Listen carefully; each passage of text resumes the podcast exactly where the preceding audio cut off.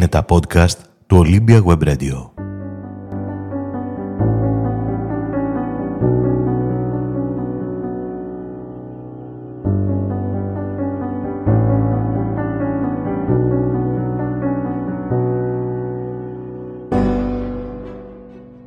Φίλες και φίλοι, 20 Ιουλίου σήμερα.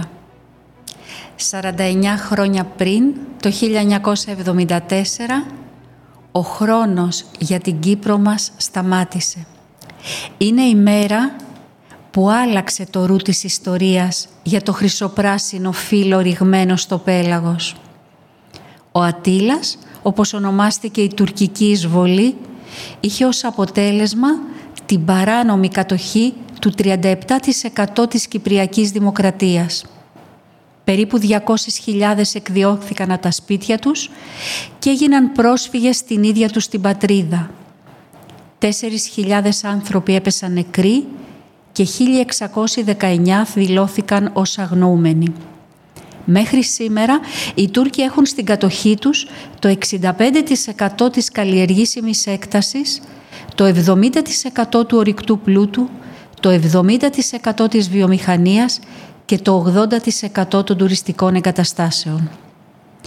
Ανάμεσα στα θύματα του Ατήλα συγκαταλέγονται και τα χιλιάδες παιδιά που βίωσαν στην πιο τρυφερή τους ηλικία το δράμα αυτό.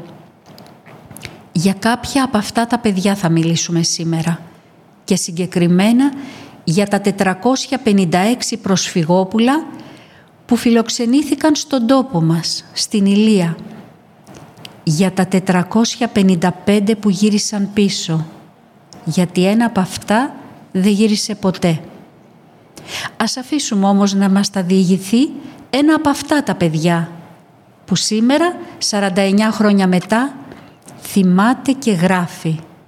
Γράφει όλα όσα έζησε, εκείνη και τα υπόλοιπα παιδιά, στο υπέροχο βιβλίο της με τίτλο «Ευχαριστώ» που με πολύ αγάπη δόρισε στη βιβλιοθήκη μας. Φίλες και φίλοι, με ιδιαίτερη χαρά και συγκίνηση υποδεχόμαστε στη συντροφιά μας την κυρία Νιώβη Κερκίδου και της δίνουμε ευθύς αμέσως το λόγο. Το βιβλίο «Ευχαριστώ μαρτυρίες παιδιών» του 1974 αναφέρεται στη φιλοξενία παιδιών στην Ελλάδα και και την αναδοχή των 456 παιδιών από την Ιερά Μητρόπολη Ηλίας. Υπάρχει μία διαφορά όσον αφορά τη φιλοξενία γιατί στην Ηλία μιλούμε για αναδοχή. Δεν ήταν απλά φιλοξενία όπως ήταν σε όλες τις περιοχές της Ελλάδος. Όλων αυτών ξεκίνησε από την Ηλία.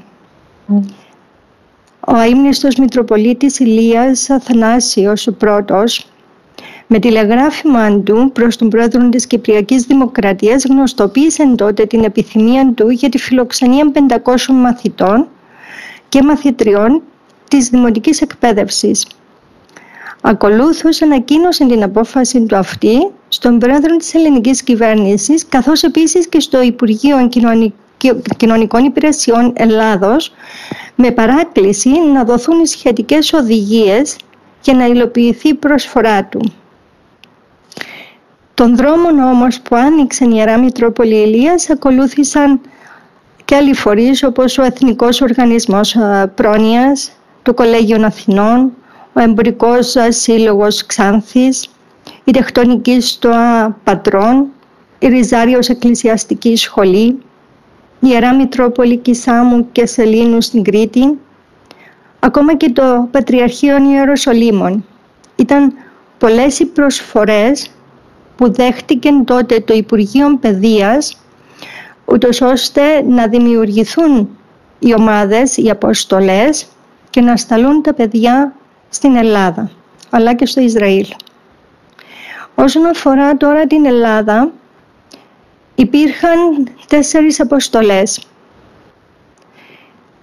Τα παιδιά τότε ηλικίας 6 με 17 προσφυγόπουλα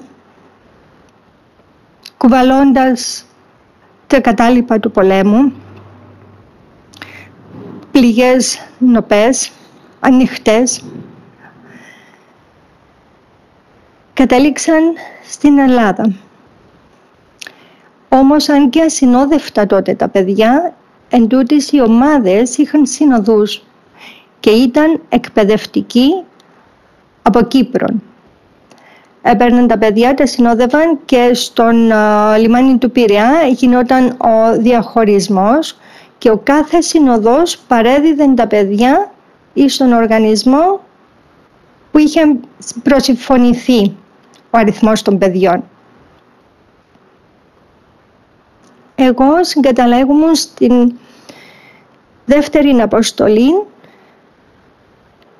Είχαμε αναχωρήσει από Λεμέσο στις 7 Δεκάτου του 1974 και κατέληξα στον Πειραιά στις 9 Δεκάτου, όπου εκεί θα μας περίμενε ο θείος για να μας παραλάβει. Όμως γιατρός στο επάγγελμα, έναν επίγον περιστατικό ε, τον κράτησε μακριά, δεν πρόλαβε να φτάσει στο λιμάνι του Πειραιά για να μας παραλάβει με την ξαδέρφη μου και έτσι μας επιβίβασαν στα λεωφορεία και καταλήξαμε στον πύργο Ηλίας και συγκεκριμένα στο ορφανοτροφείο της Αγίας Φιλοθέης.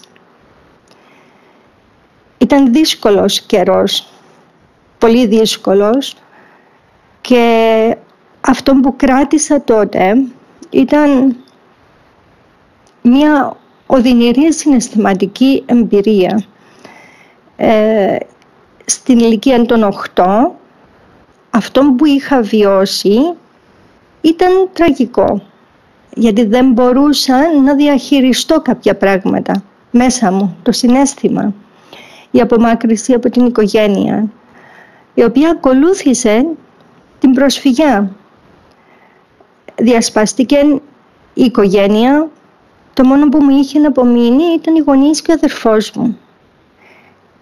Και με αυτόν το πρόγραμμα για τη φιλοξενία μου στην Ελλάδα ήταν σαν να θυσίαζα την οικογένεια μου για να έχω εγώ κάτι καλύτερο, για να βιώνω σε έναν χώρο με ασφάλεια και συνεχίζοντας την εκπαίδευσή μου. Ήταν δύσκολο, πολύ δύσκολο, ιδιαίτερα ε, στο ορφανοτροφείο, όπου υπήρχαν ε, και παιδιά που Ελλάδαν, φιλοξενούνταν και παιδιά που Ελλάδαν εκεί και τα πρώτα προβλήματα ήρθαν με την επικοινωνία, δηλαδή η κυπριακή διάλεκτος ήταν ένα πρόβλημα στο να επικοινωνήσουμε με τα παιδιά της ηλικίας μας τα οποία ήταν εξ Ελλάδος. Βρήκαμε όμως τον κοινό παρονομαστή και έτσι δημιουργήθηκαν κάποιες φιλίες.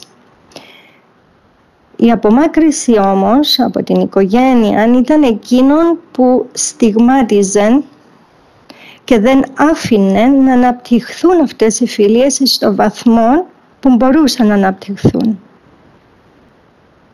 Στο ορφανοτροφείο υπήρχε η κυρία Ελένη.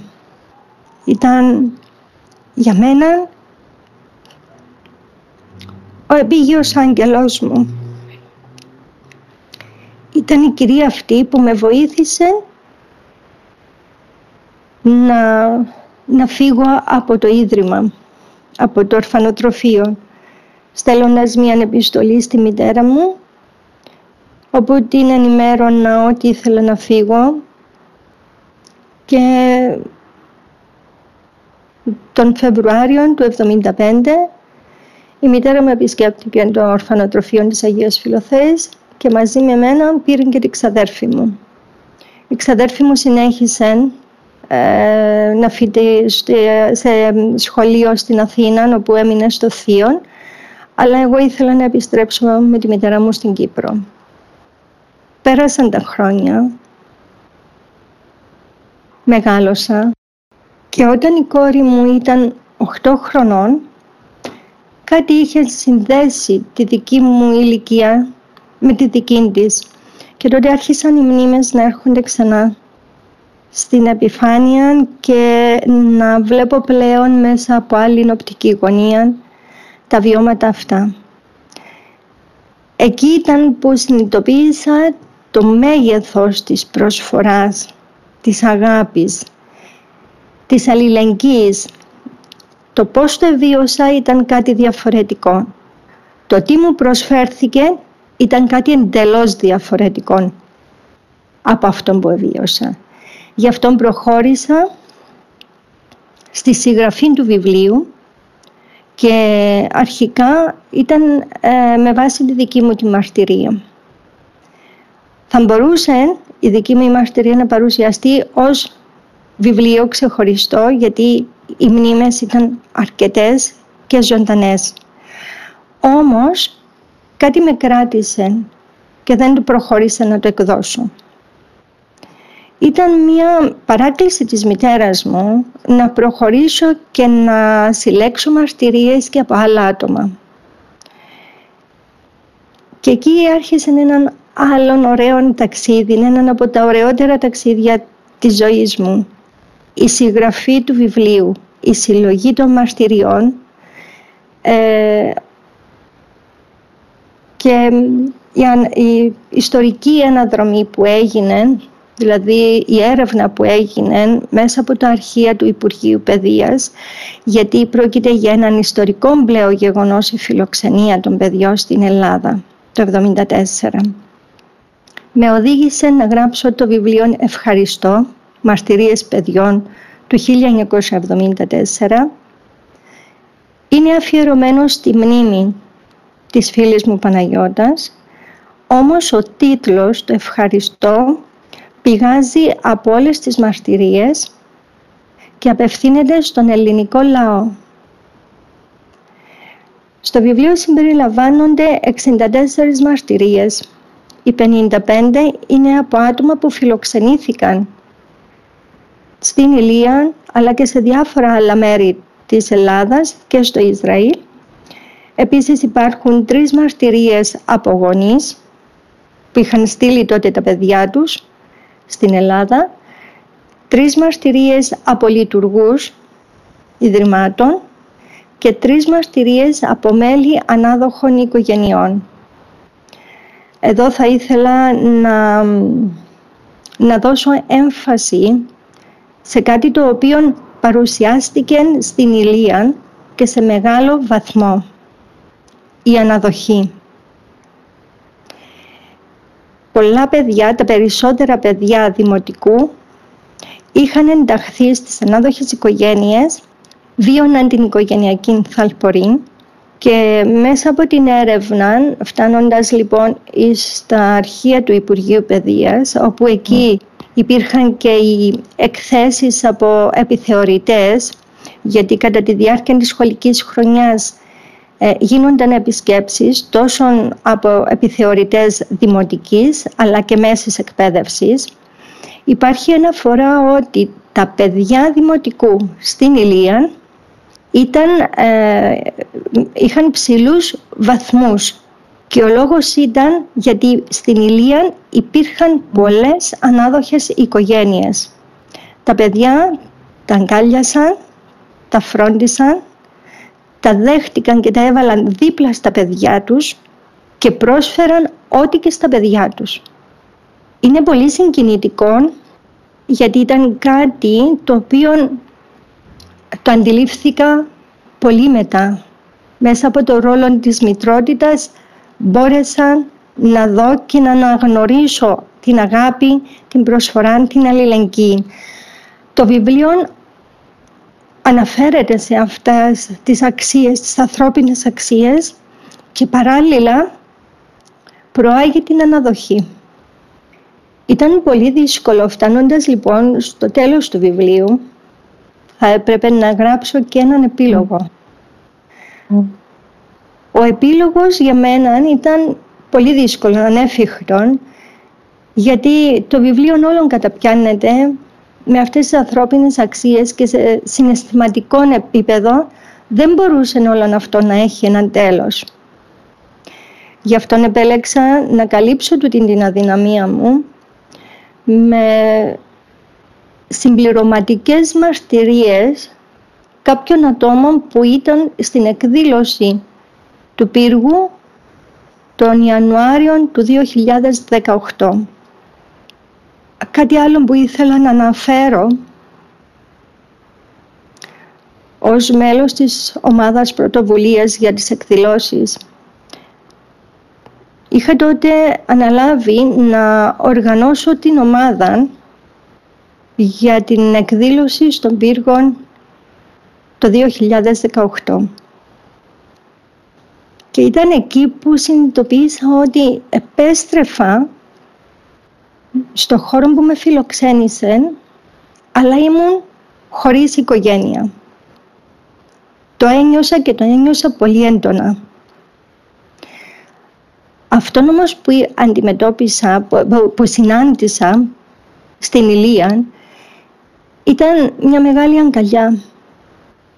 Το 2018 συνάντησα ανθρώπους που με υποδέχτηκαν σαν μέλος της οικογένειας. Και είναι με ιδιαίτερη χαρά που τον ερχόμενο Νοέμβριο θα είμαστε στην Ηλία και ξέρω ότι θα υπάρχουν άτομα εκεί που θα με περιμένουν. Είναι πολύ συγκινητικό. Απολογούμε για τον τρόπο που μιλώ, αλλά όσα χρόνια και να περάσουν, οι θύμησες είναι τόσο έντονες, γιατί αγγίζουν την ψυχή. Κυρία Κερκίδου, σας ευχαριστούμε από καρδιάς για όλα όσα μοιραστήκατε μαζί μας και ευχόμαστε να μην αργήσει η ώρα που η Κύπρος, η μικροκόρη μας που μας εγίνει μάνα, όπως έγραψε ο Γιάννης Ρίτσος, να σμίξει τα κομμάτια της και να γίνει αυτό που ονειρεύτηκε ο ποιητής Κώστας Μόντης. Ανασήκωσε την πλάτη και απόσυσε τους πενταδάχτυλέ μου. Το βιβλίο μπορείτε να το αναζητήσετε στη βιβλιοθήκη μας ή να το παραγγείλετε στη συγγραφέα στη διεύθυνση. Ταχυδρομικό κυβότιο 71115 Λεμεσός Κύπρος 3841 Ευχαριστούμε ιδιαίτερα την εταιρεία Ψηφιακό Άλμα, τον κύριο Ανδρέα Αλεξόπουλο και μέχρι την επόμενη πρόταση ανάγνωσης σας χαιρετούμε και ευχόμαστε να περνάτε καλά όπου κι αν είστε συντροφιά πάντα με ένα καλό βιβλίο.